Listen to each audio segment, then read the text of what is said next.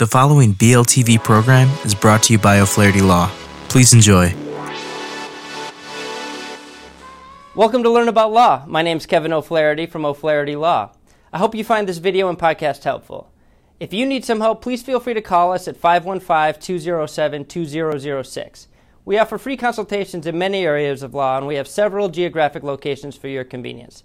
We serve all of Iowa. We're also happy to meet with you and provide most legal services virtually without requiring you to leave your home. Enjoy the video. Hello, I'm Gene Nassif, an attorney at O'Flaherty Law. My practice areas include business transactional matters, as well as some employment law issues and family law issues. I practice here in the state of Iowa. Now, today we're going to talk about Iowa's implied consent law. If you are pulled over in Iowa and an officer demands a blood alcohol test, can you refuse? Now, under Iowa's implied consent law, any person who operates a motor vehicle is deemed to have given consent to a chemical test for breath, blood, and or urine if there are reasonable grounds to believe the person was operating the vehicle while intoxicated. When will a chemical test be required? Officers are authorized to request a chemical test if there are reasonable grounds to believe the person is operating their vehicle while intoxicated. And one of the following the person is lawfully under arrest for an OWI, the person was involved in a motor vehicle accident involving bodily injury or death, the person refused to take a preliminary uh, screening test, also known as a PBT, the PBT showed the blood alcohol content at 0.08 or more.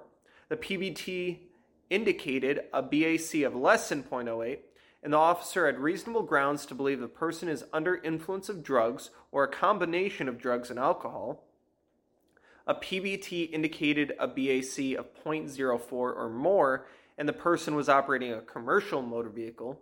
And finally, if the PBT indicated a BAC of at least 0.02 and the person is under 21.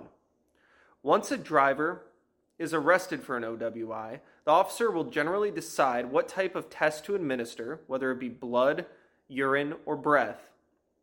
A driver who agrees to take a breath or urine test can typically refuse to take a blood test without penalty. The test must be requested within two hours after the PBT is administered, refused, or the arrest is made, whichever occurs first. If the officer fails to request a chemical test within that time frame, the driver isn't required to submit a test. Now, what happens if you refuse a test? Consequences of refusing to take a chemical test are license revocation, civil penalty, and uh, ineligibility for a deferred judgment.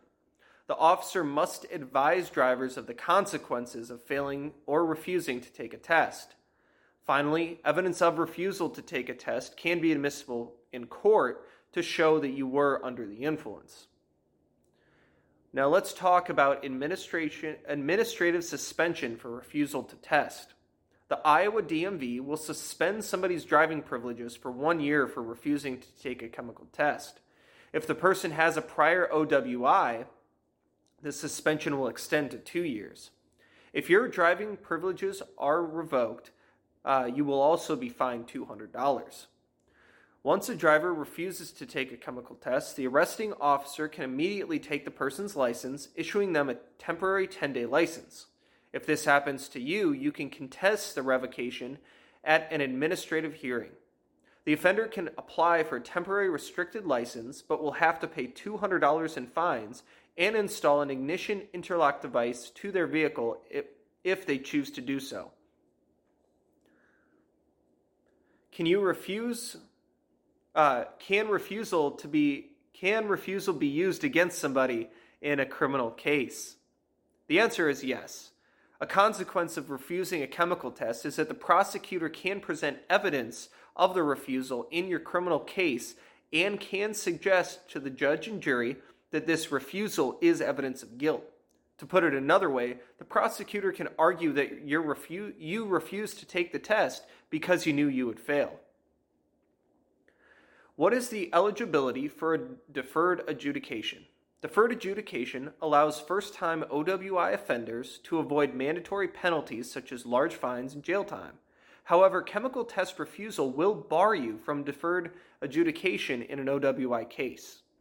To conclude, where, while a driver may refuse to submit for chemical testing, the penalties for refusing to do so in Iowa are often many times more severe than failing a test.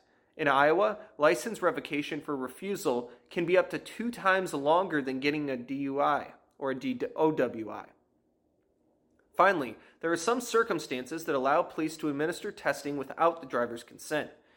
If an OWI arrest, arrest results in an accident causing death or injury likely to cause death, a chemical test can be administered without the consent of the driver. As always, if you have any additional questions, feel free to reach out. Thank you very much and have a nice day. Hello again, this is Kevin O'Flaherty from O'Flaherty Law. I hope you enjoyed this video and podcast. If you did, we'd love it if you'd subscribe to our channel. If you need legal help in this or any other area of law, please do not hesitate to reach out and schedule a consultation. Most consultations are free and all can be conducted remotely if you'd like.